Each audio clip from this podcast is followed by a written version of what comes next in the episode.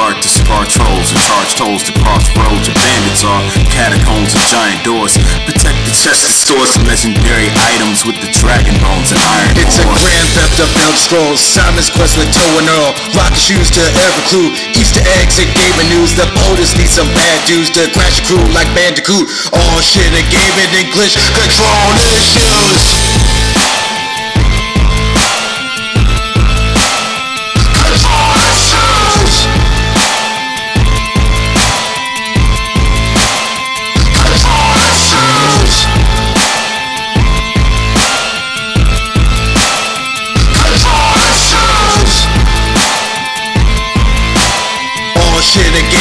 English. Control issues.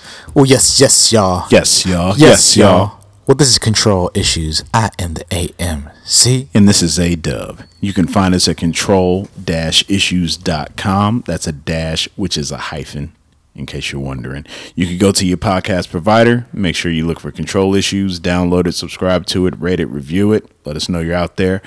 Uh, head on over to twitch.tv slash control issues pod. We got some gameplay videos up there for you to enjoy. And you can also head on over to Twitter. My control issues is the handle. We'd love to hear from you. Yes, yes. A dub. We are in this. We are in February now. Yes, yes. We're in that Black History Month. Yes, yes. Are we going to talk about our favorite Our our favorite games with black characters? Yeah. A list which has not changed since there hasn't been any new ones. Yeah. Has there, has there been one? Like, I mean, there there is the uh, was it CJ the CJ mod in Sekiro? That was and, and Big Smoke as the. Sword Saint. Yeah. That was awesome. I think that's the closest. Uh, Terry Crews and um, was it In Crackdown? Crackdown three. Yeah. That's about it. I think I think that's all we got. A dub. So then takes care of that segment. Going a long way. But yes, a dub. Let's get right into it. What have you been playing? Well, not much has changed since last week. I'm still chipping away at Darkest Dungeon. I actually made a huge, not Darkest Dungeon, excuse me. I'm still chipping away at Moonlighter, and I have great aspirations of getting back into Darkest Dungeon, which is why I had that Freudian slip. So, yeah, Moonlighter, I've made tremendous progress. I have fully upgraded my shop. I have an assistant. I have display cases, decorations that give me stat boosts for the performance of the shop. I mainly focus on increasing the amount of tips that I get I think I have it at something like 150 or 160 percent.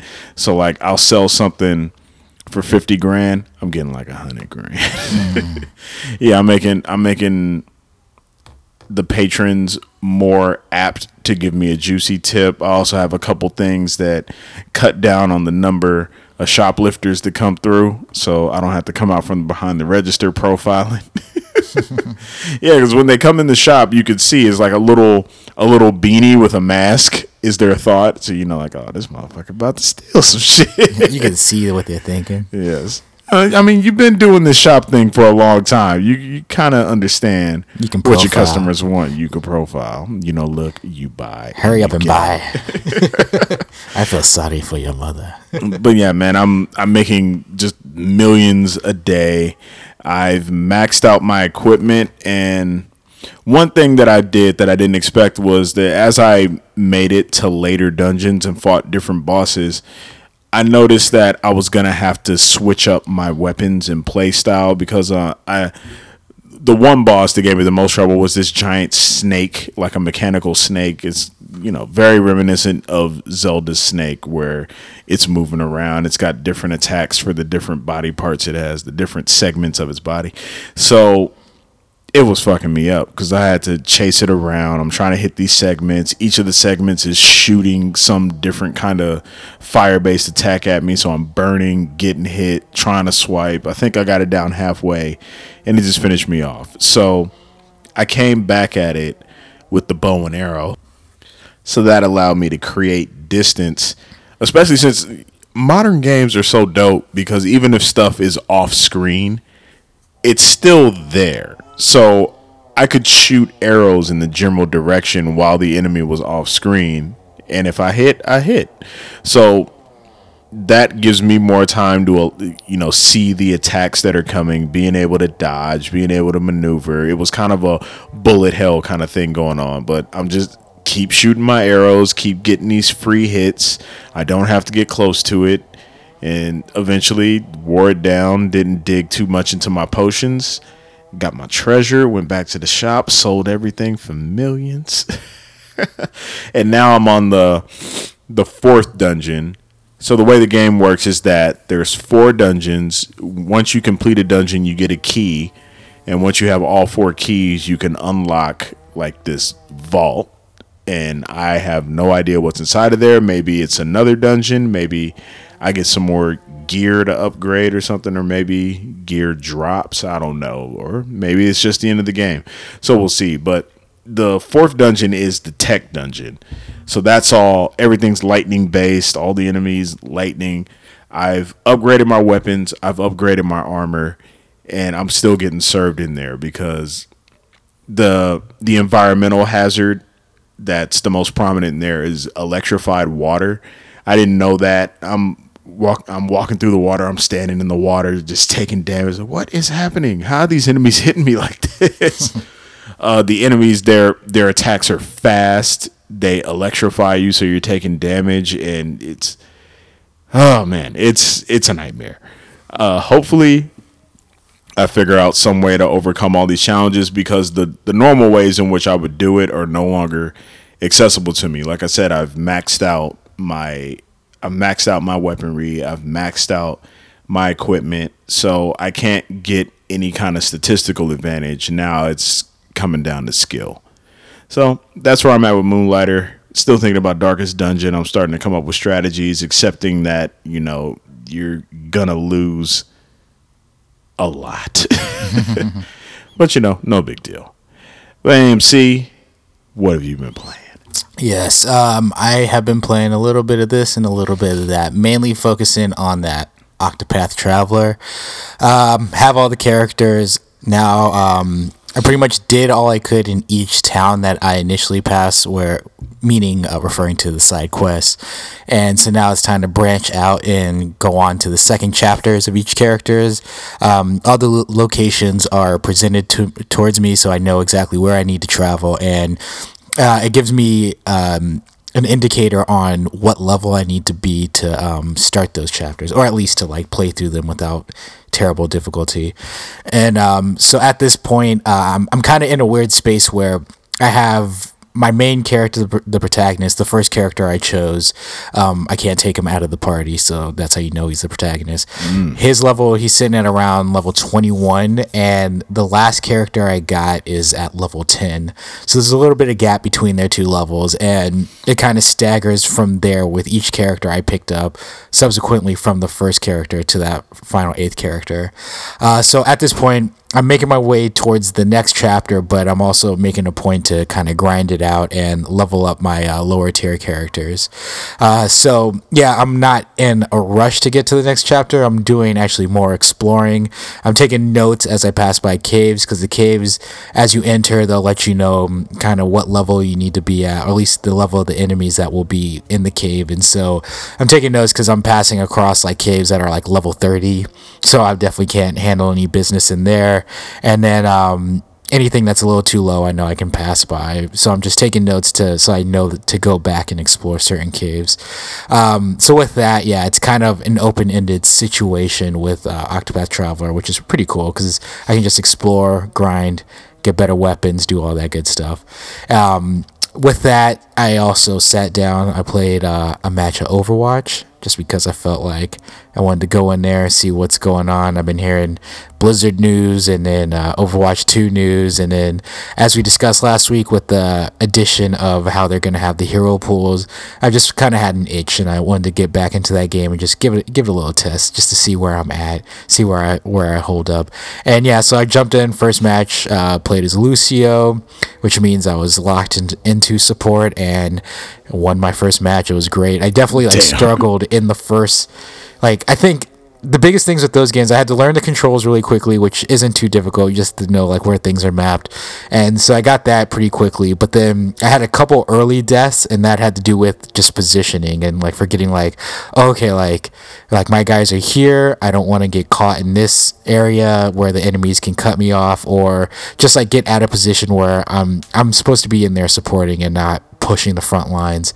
So with that, like um, I quickly got got a little understanding of like my my bearings kind of learned relearned the map because it was one of the newer maps and then also kind of just got an idea of some of the newer characters abilities so that like i wouldn't uh, throw myself out of position with those characters and their abilities so with that kind of got things underway turned it around, held down um, the second control point, and so we won the match. Played one more, won that match, and then I, I jumped out. so I just wanted I just wanted my taste of it, but um, Just get your fix. yeah, and it's immediately the game is just right where it needs to be. Um, I definitely got my excitement for Overwatch 2 back, and uh, it just like cemented the fact that that game just still holds up as one of the best uh, team team shooters out there. Um, so yeah, with that, let's get into the topics of the week. Top topics of the week. You know, we got to lead off um, with the company that has provided one of the best selling games of all time.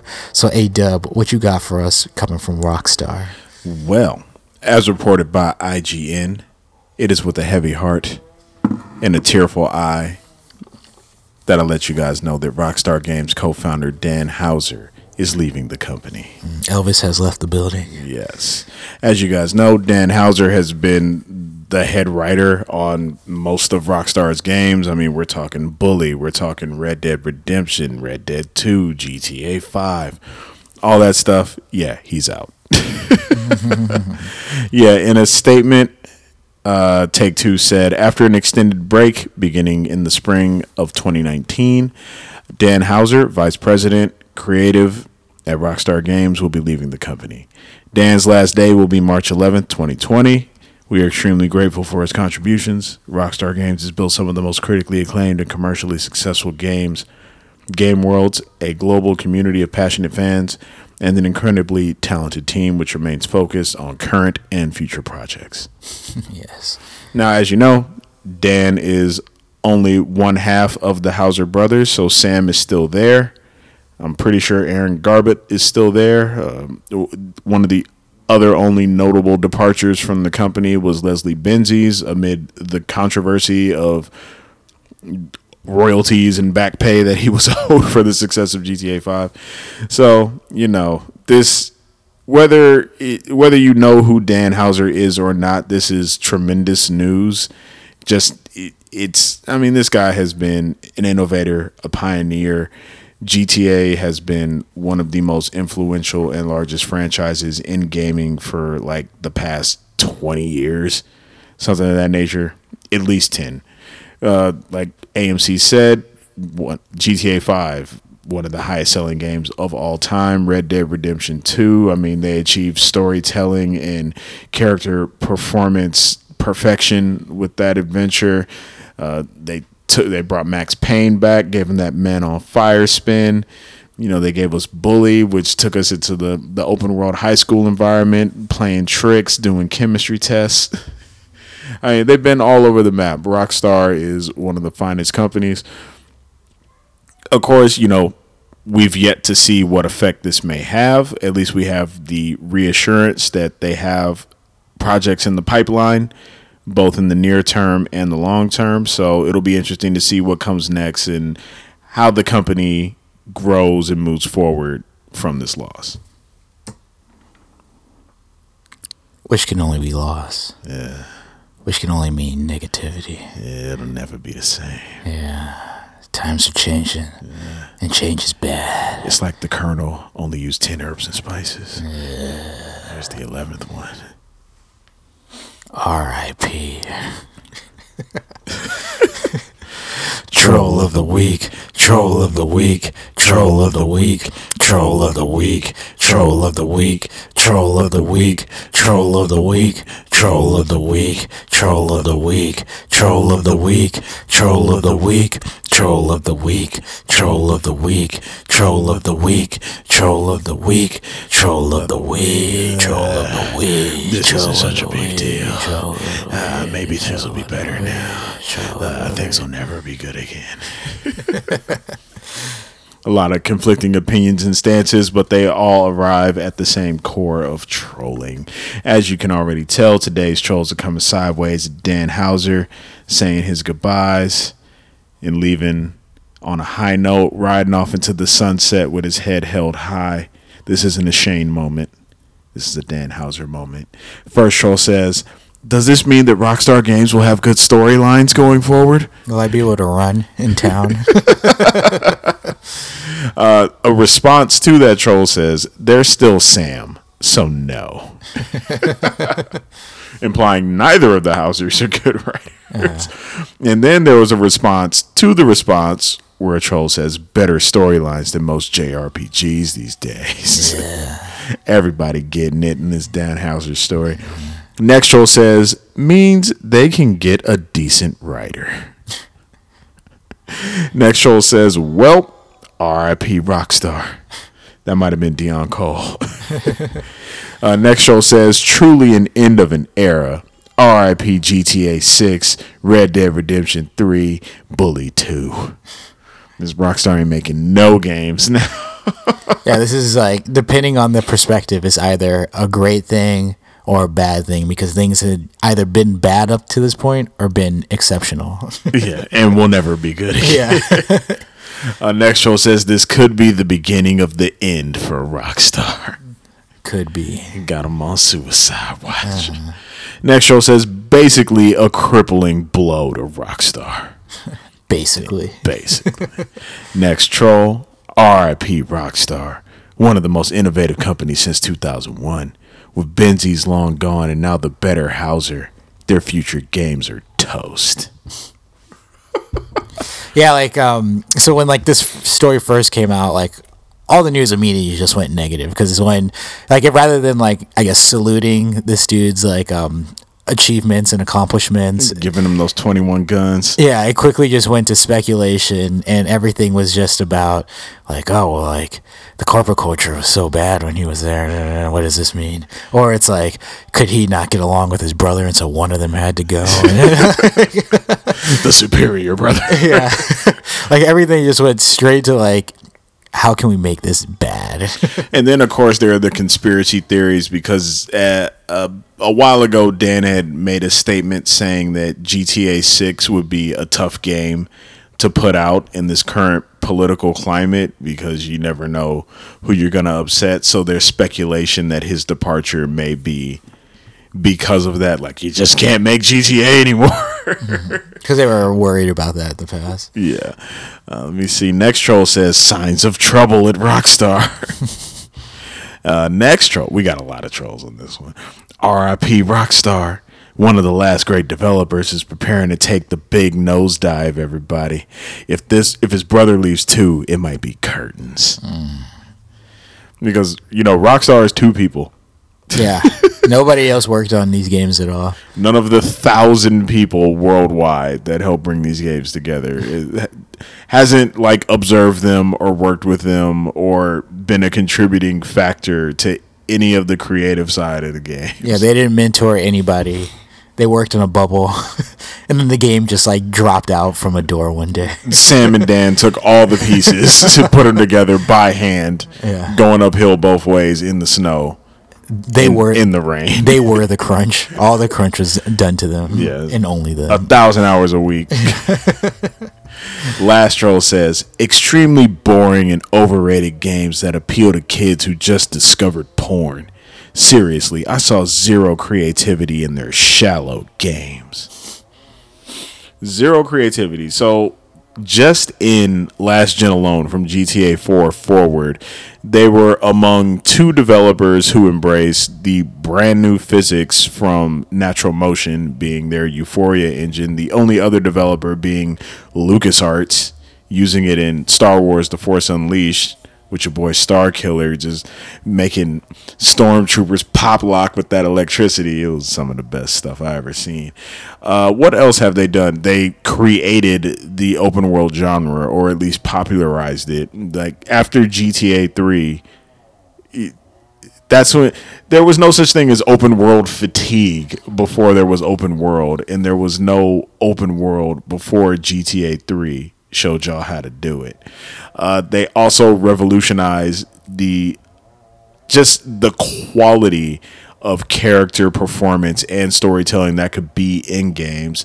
Uh, a couple of qualities that were elevated by CD Projekt Red with The Witcher 3 and then one upped by Rockstar again with Red Dead Redemption 2 with your boy Arthur Morgan with the whole gang, your boy Dutch van der Linde, all of them, all of them. I mean, I saw zero creativity in their shallow games. It's it's ridiculous. Get out of here with that yeah, nonsense. They set the standard for open world games, and yeah, just if, all you have to do is just reference all the accolades, all the achievements of Grand Theft Auto 5 and its online mode, and you just know that they've set the standard for what these games need to be and for what other developers would want from their games moving forward.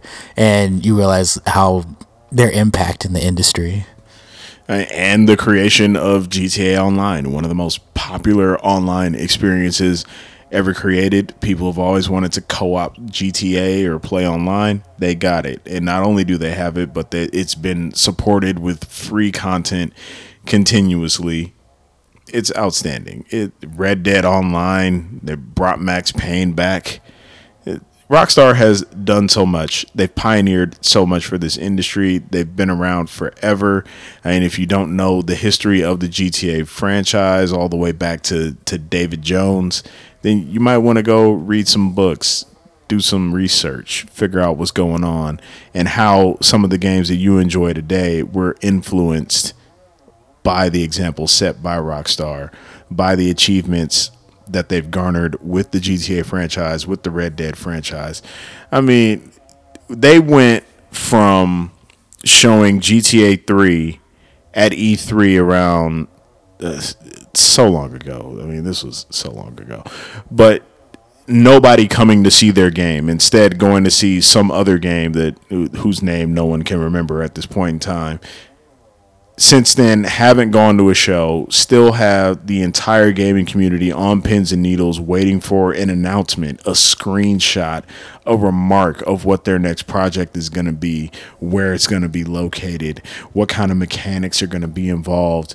And they they also just took the marketing to the next level. It's anything that you want to talk about with rockstar and how they how they make their games, how they market their games. They've taken things into just the stratosphere to a level where they're they're leading other developers, man. And it's this is a, a big loss. But you know, at the same token, when you've been doing this kind of job for so long, when you've been crunching for so long, you need a break. And you know, we're gonna give Dan the salute. You take your time. Thank you for everything that you've given us. And you know, hopefully this isn't the last time we hear from you. Hopefully you take all the riches that you've amassed, open your own studio, make your own games. Yeah, and if anything, like the idea that change is bad. I mean, if anything, what we've seen, uh, especially coming from Rockstar, a company that was I guess you could think about uh, somewhat known for having multiple different titles, as you had mentioned, Bully, uh, out the ones outside of Red Dead Redemption and the GTA's that we've been seeing lately. Um, the change might also lead to a possibility of seeing some possible new IP coming from them or some changes of how they even approach games. We've like this generation set that all up with like just seeing how Guerrilla was able to change up how they how they uh, develop games and then putting out um was it going from uh, I'm trying to think of what the uh, the first person shooter was from Killzone yeah, to Horizon. Yeah, from going from Killzone to Horizon. Yeah, and just seeing how these changes can lead to, I guess, just um, further advancements within the company. And so, yeah, this change could ultimately end up being something that is fresh and uh, a new breath of fresh air for the company uh, that is Rockstar.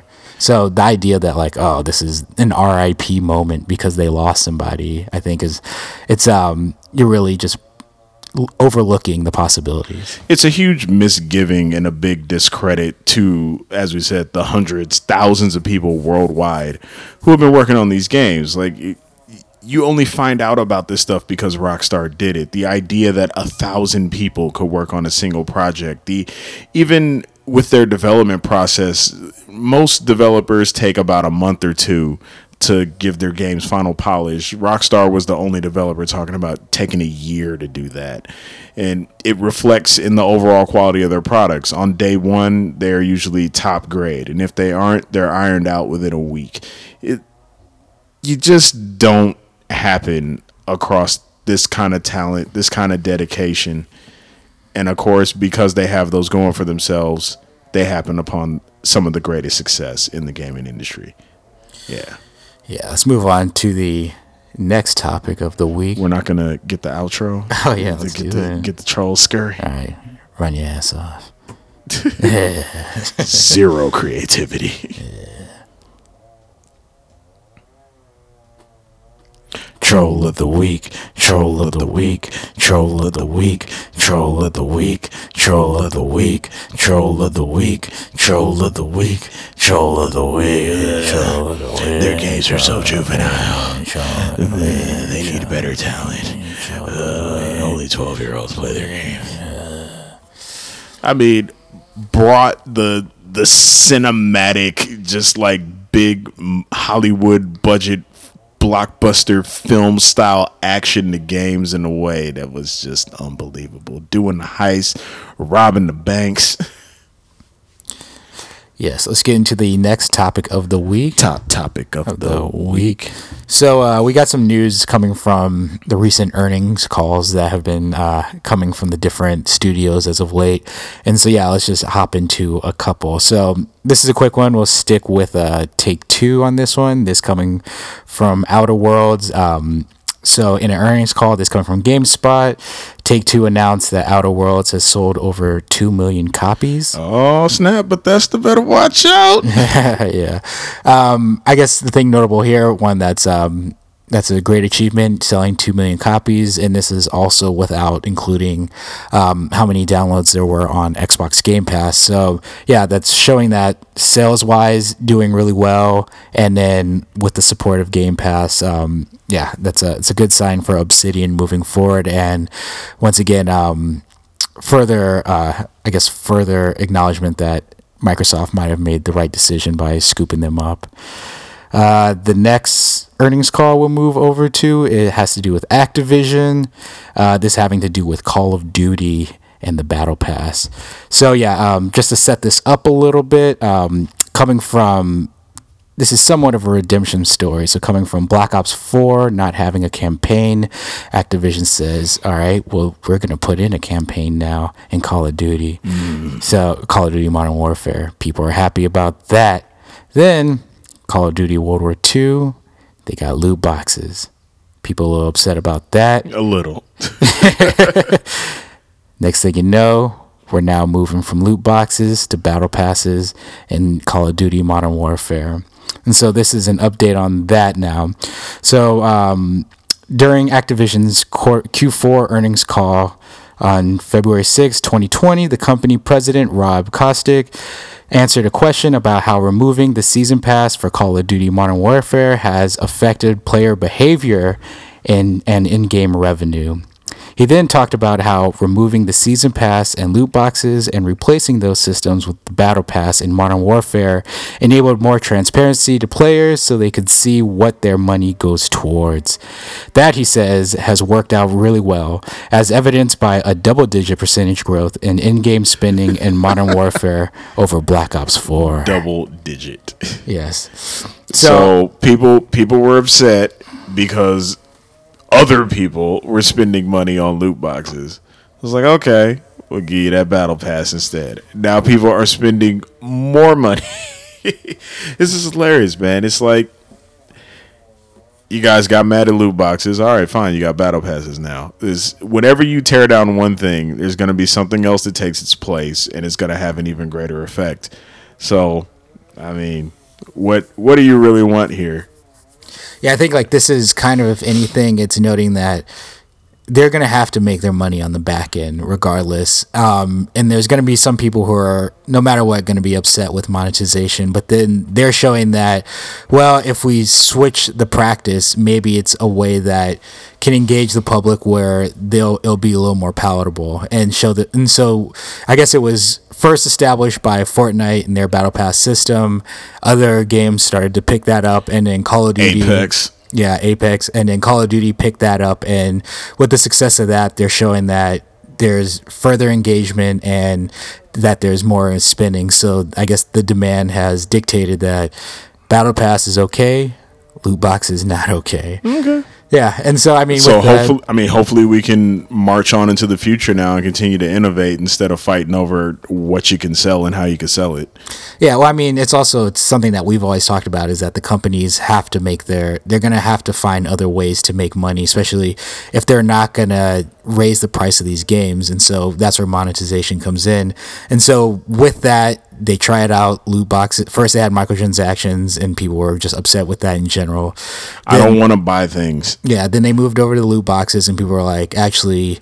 I want to be able to purchase the thing that I want, and I don't want to buy random things. yeah, I want it random. And then so we land at battle passes, which is a good blend of the two.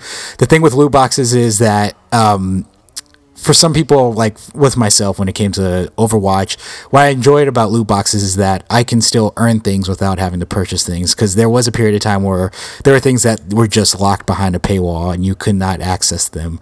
With the introduction of the loot boxes, you had access to them, but it was random. And so the people who were paying felt like they were getting slighted. With the battle pass added now, both people have a- a possibilities of getting things. It's just with the battle pass, if you pay for it, you have one you can unlock it a lot faster, and two you have access to more things um, as you unlock things. But um, both people have access to the tiers, and so it's seen as a more fair way of unlocking things uh, for players and i can get behind that it's um, if the if the developers can find a way to monetize their game post launch and then the consumer can also get things from their continued support without having to possibly pay for it or uh, in a way that they seem as fair. I think that's a good middle ground for the industry so that we can get past the bitching. Yeah, if people are happy about it, then I'm happy about it. Yeah. So, in keeping with Activision news, we got another topic of the week. Top topic of the week. Also brought to you by IGN. Activision's planning to release several remasters in 2020. Yes. AMC, how do you feel about that? Um, it depends on the remasters, but yeah, I mean they've had success with their remasters as of late. Um, I even think that there just seems to be an enjoyment of remasters. Uh, this seems to be the golden age of everything because anything that you liked, they're doing that for you. If there's a demand, there's a way, and they'll make it happen. There'll be more stories with remasters uh, with the next topic, but yeah, I mean, I want to see what games they have planned, and um, but yeah, I'm I'm all for these remasters. Yeah, Activision's bringing reimagined experiences and remasters. In 2020, they say they will continue to tap into their portfolio of beloved IP to bring several remastered and reimagined experiences to players this year. So, is there any Activision game you can think of that you'd like to see remastered or reimagined? No, not really, to be honest. Damn. Hmm. yeah, nothing that comes to mind. I I wasn't really as as I think about it. I'm not sure if I've really gotten into a ton of Activision games. I'd really have to look at it.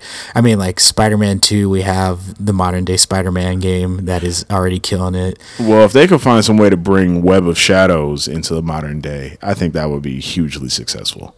I'm trying to think what else like is out there that I was like really into. I never I never was really into the Call of Duties. Um yeah, I mean, I they would have to announce it for me to be like, "Oh shit, they made that game. Okay, I'm kind of interested in that."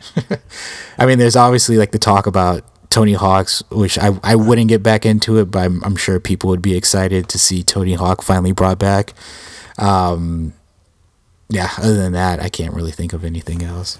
Long I'm live Skate. wondering. I just have one little inquiry I'm doing here on the web. I just got to be absolutely sure before we move on. It's a game that I loved deeply, and I wish that it would be brought back in some way or another. However, it is an EA title, so I'm not going to bother with it at the time. not because of EA, but just because it has nothing to do with Activision. Okay. Well, let's get into the next topic of the week. Top topic of, Of the, the week. Oh yeah. So um this coming from the Wii U. This is this, this is uh in line with the the story of redemption that is we discuss Activision's redemption, now we're moving on to Platinum Games and one of their games getting a possible redemption. And this being the wonderful 101. Oh snap! So yeah, uh, this is a Wii U game released back in 2013 to positive review- reviews and lackluster sales. because Wii U. Yeah, Wii U, as discussed last week, sold I believe around 13 million units. So That ain't enough units. you would have to basically sell to the entire user base in order to make a good uh, profit on your games. And yeah, with some games, they might not have seen the possible success financially as would have been represented by maybe the, the critical reviews of their games. No, like you said, the critical reviews for the game were great. It was well received, and anybody that I come across on the web that has played the Wonderful 101, it, it's one of their favorite games. Yes. They say that it's done a lot of good things. It was well designed, and they're very excited about the remaster. However, there's a there's a little extra information that comes with that, I'm right? not done AMC? it. I'm not done it, Dub. yeah. So there was a Kickstarter for the Wonder, Wonderful 101, and uh, yeah, so this uh, this coming from Eurogamer. This starting on February 4th, less than four hours into the Kickstarter campaign. Platinum Games, the Wonderful 101 remastered, has smashed all initial funding goals. So Platinum's Damn. Wonderful 101 Kickstarter has now surpassed its initial 500k 500k top end target, meaning the campaign's initial three stretch goals have been unlocked. As- Including that PS4 version. yeah, as such, Wonderful 101 Remastered will be heading to the Switch, PS4, and Steam. And the developer has also revealed next the next two stretch goals, promising a time attack mode at the $1 million mark and a brand new 2D side scrolling adventure known as Luka's First Mission at 1.5 million. And there is an update to that now from Eurogamer. So on February 9th, which is today, the Wonderful 101 Remastered's Kickstarter campaign has now successfully uh, smashed its 1.5 million stretch goal, Damn. prompting Platinum Games to add even more goals. Damn. Yeah. So this game is uh, scheduled to the remaster is scheduled to release in April 2020. So we'll be getting that this year.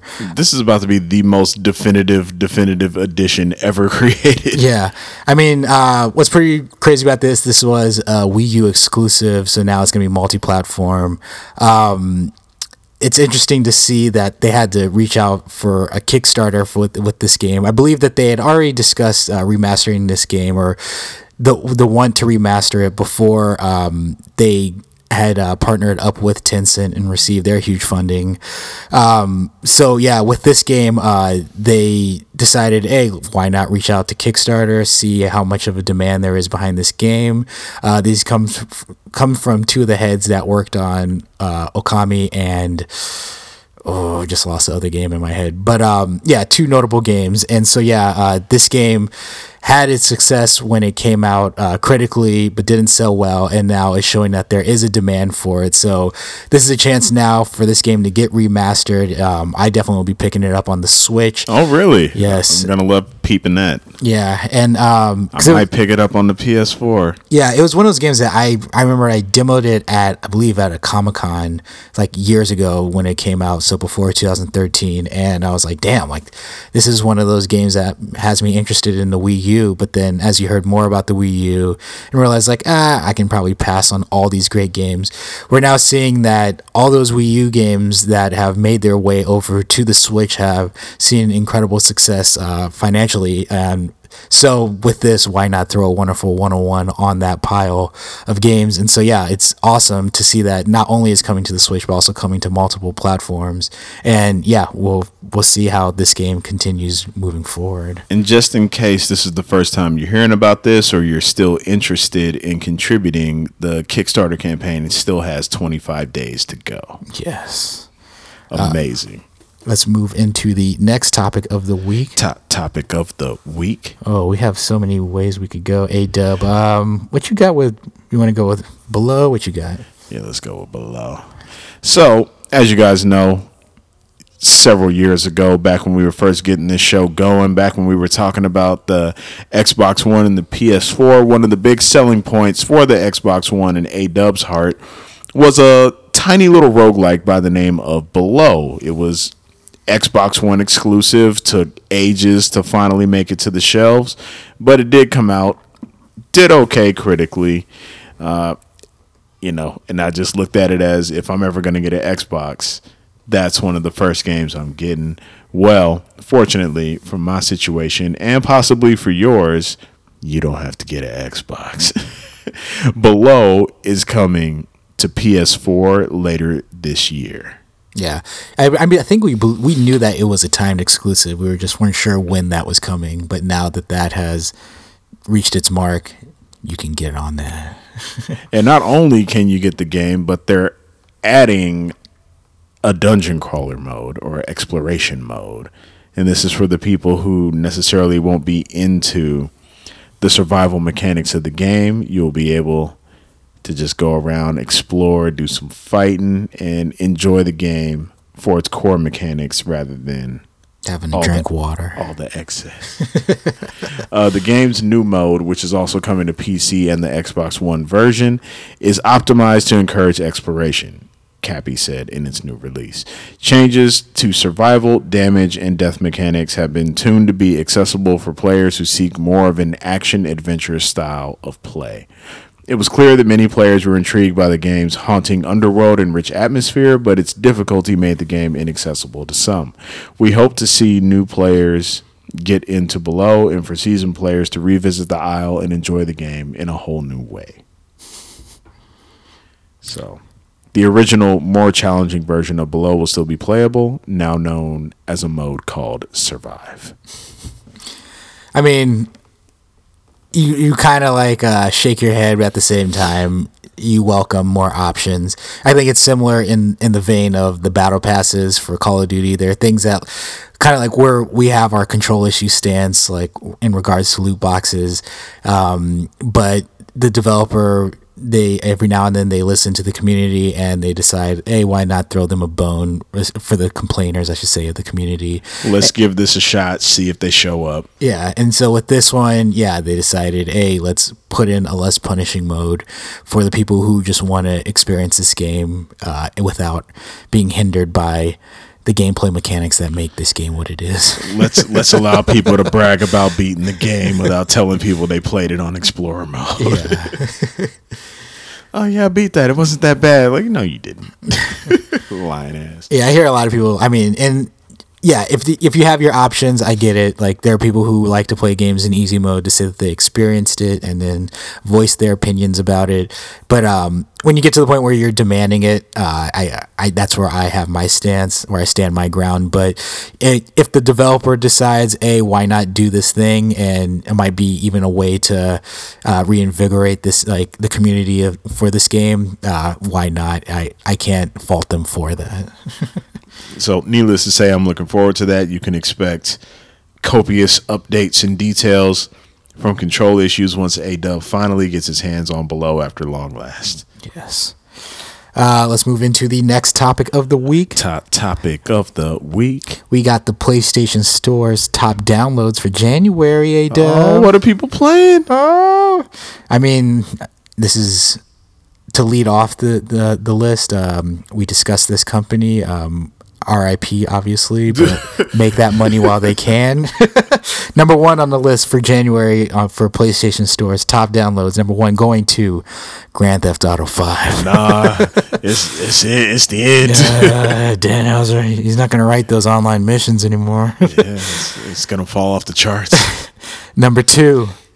Oh, another company that we, we mentioned and uh, their redemption story, Call of Duty Modern Warfare. Nah, nah. Number three, Dragon Ball Z Kakarot. Yes, that's awesome. Yeah. I'm glad people are buying that. yeah, people had to get behind it. I'm I'm glad to see uh, the animes, the, the anime weeb trash is, is doing well within this generation sales wise. Yeah, I'm just waiting for that one breakthrough My Hero game. Number four, The Witcher Three Wild Hunt Complete Edition. Interesting. Number five, the game that was dead in the water on arrival. People said, "Oh, there's I'll never support this game and I'll never support this company because of their surprise mechanics." It can't be. Star Wars Battlefront 2.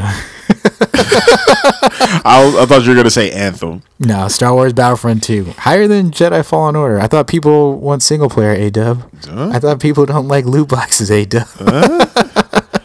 know, they, they got that overhaul for Battlefront 2. It got re-reviewed, a slightly higher score. So enjoying that second life. Mm-hmm. That's good. I mean, Star Wars Jedi Fallen Order. It did what it needed to do at the at the box office per se. yeah, as it was as we discussed last week, killing it sales wise, but Getting up to near 10 million.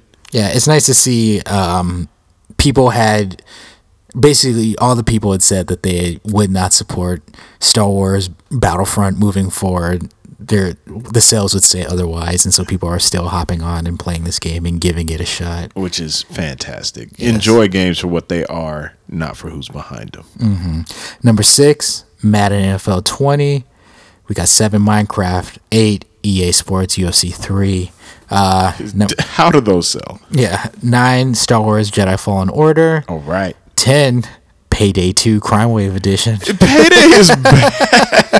Who's buying Payday? with, with a vengeance. If you're out there playing Payday, buying Payday, waiting for the next Payday, I want you to Chewing on a payday. I want you to drop a line to us. Let us know who you are. What is it that you enjoy about this game? I I desperately want to know. We got to figure this out. There's an audience out there that has no voice. They have no hero, no champion. Please step up and be that voice of the payday audience. I mean, when people say that there's not enough room for another one of these in this, within this genre, you just look at there are people playing Payday. There, there are enough gamers out there who are just playing anything and everything. So to say that there's not enough of a community to get behind anything new, as as represented here, Payday Two still killing it.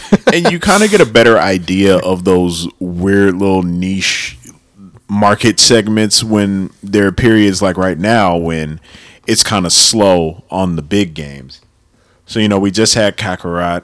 I don't know what else is coming out in the near future. I know Final Fantasy VII isn't coming out next month like it was originally slated to. It's been pushed back to April. Uh, Cyberpunk's been moved out of April. So we got quite a bit of open space where people are just going to be playing whatever sparks their fancy. Like, you know, I picked up Moonlighter, Darkest Dungeon. I think I also picked out picked up Overland. I still need to crack that open and play that. Been very excited about it. You know, who I, I might get in the Torchlight too. Who knows? There's a lot of stuff out there, so it's it's nice when the big games clear the field and you can see the games that don't get the shine, yet their their fan bases still show up. Uh, this is 11 through 20. I'll run through these really quickly. There we go. NBA 2K20, mm-hmm. God of War, mm-hmm. Need, for, Need for Speed Heat. I thought people don't like Need for Speed anymore. Mm-hmm. Tom No, Clancy's had to- Rainbow Six Siege. At the slot machines. Yeah. Red Dead Redemption 2, RIP. Rocket League still selling Resident Evil 2, Elder Scrolls 5, Skyrim Special Edition. People still buying Skyrim. And they're gonna keep making Skyrim. Oh no, not another one. Need for Speed Paycheck Payback Paycheck. Payday. it's just the getaway portion of Payday too. we got two Need for Speeds on this list. I thought people were done with Need for Speed. And then number 20 to close it off to round it out, Marvel Spider-Man. Oh, still moving. Man, Spider-Man. So no Death Stranding on this list. Uh, R.I.P. R.I.P. Kojima Productions going into movies. Um, all right. Uh, I'll just list the top two PSVR games. Number one, Beat Saber. Number two, Super Hot. I think it's the same two games every month. It'll be interesting to see. The two best VR games. Yeah, I, I wonder if they include it with the downloads, but it'll be interesting to see how uh, Firewall does now that it is uh, free on the, the PlayStation. On the PS Plus, Yeah. as your grandfather might say. Mm-hmm. I got this game off the PS Plus. off the PS Plus. Uh, free to play games, top two will li- actually, you know, let's go to top four. Number one, Fortnite. Two, Darwin Project. Three, Cuisine Royale, and number four, Apex Legends. Is Cuisine Royale like a realistic overcooked? yes, like people just keep eating your food, and then like once they stop eating it, you're out. And then there's like critics. Man, could you imagine like a restaurant simulator like that? Come on now, we got we got surgeon simulator, we got goat simulator, we got truck simulator, flight simulator. How can how come we can't get restaurant simulator? Kitchen Nightmare Simulator. Get get that E. coli spinach. Um, and then Gordon Ramsay presents. yeah, the top two DLCs or expansions. Number one, Fortnite: The Wave Breaker Pack, and number two, Kingdom Hearts Three. That reman that reman the reman Legends. Um, yeah, Man of Medan. Man of Medan Legends, Everything legends. Legends. Um, yeah, so yeah, top PlayStation downloads. Grand Theft Auto Five, killing it still. Um, let's stick with the PlayStation news. Uh, we have we got we got website news. A Dub. Oh, What, what you got for that? I don't have nothing for you. All right, so this is a quick one because there's not much going on, but it is official. There is a PlayStation 5 website. If you go to the page, it basically just asks for your info so that they can send you uh, updates when those updates are ready for you. They, they literally say like, "Oh, we've we've we've released some news, but not all the news. So now you now we have a page for you to come to, and while you're here, why don't you give us your info, and then we can send you advertisements." On all Son- all things Sony. So yeah, so look for that to be updated as more news trickles out as we find out the price of the PS5 uh, whenever the next event happens. So yeah, now there's a landing page for the PlayStation 5. And just in case you were wondering what Cuisine Royale is, I looked it up for you. The description on the PlayStation Store says Cuisine Royale is a brutal multiplayer last man standing shooter with realistic weaponry, mystic traps, and demonic rituals. Does it have anything to do with cuisine? I don't believe. Oh, wait a second. Uh, you can craft and learn new seals, rituals, sweets, masks, gestures, tombstones, camera minions, functional underwear, and other useful cosmetic items. I don't think it has anything to do with cuisine. It's good so to know. Overcooked has no competition. Yeah, Overcooked still the best, the best cooking game. Cuisine. Why would they use that word yeah, I have no idea. Uh, last topic: of the week? your boy Rod Ferguson has left Coalition. In case you don't know who Rod Ferguson is, he was involved with the Gears of War franchise, worked on Gears of War 5. Where is he going? He's going to Diablo. Uh oh. Oh, This is a early April Fool's joke. so yeah, I mean, um, once again, as as we mentioned, I, I kind of just don't really like these stories with Dan Houser leaving, Rod Ferguson moving over, because all it is is speculation from this point on. It's like, well, what does this mean? Like, is this is this a bad thing or is this a good thing? the thing they've been working on for several years is suddenly going to change direction radically and become something different than what they showed us. Yeah, I mean, from what we've seen, there's actually like a decent amount of uh, gameplay footage of Diablo 4. So it looks like that game is pretty cemented in what it needs to be and what it wants to do. Um, there might maybe he might have some insight as to maybe things moving forward as like they add in seasons in the further development of that game, or maybe he just says, "Hey, I'm gonna I'm gonna just focus on this mobile game that we got going on over here." Exactly. He might just take a back seat and watch how things go, only stepping in when there's pressing matters or major issues. Because, like you said, the project is pretty far along. It's, and as I've said, it's not suddenly going to become something that it wasn't already going to be. That's just not how development works. Yeah. Well, best of luck to him. Hopefully, he brings a positive influence to the company and the team They could use some help. and it make better games. long as it make better games. Uh, you got anything else before we get out of here, A Dub? I am all out of topics of the week. Top topics of the week. You have any final words before we get out of here?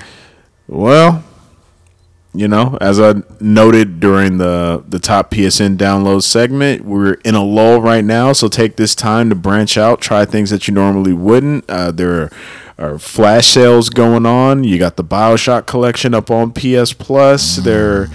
There's a lot of stuff you could be enjoying right now, and you got plenty of time before the heavy hitters start trickling in. Because I know once Final Fantasy comes around, just the mind share of the gaming community is going to be completely consumed. So get in where you fit in and make it worth your while. Well, this is Control Issues. I am the AM. See? And this is A Dub. And this is A Dub. And this is A Dub. Sucker. Sucker. Sucker.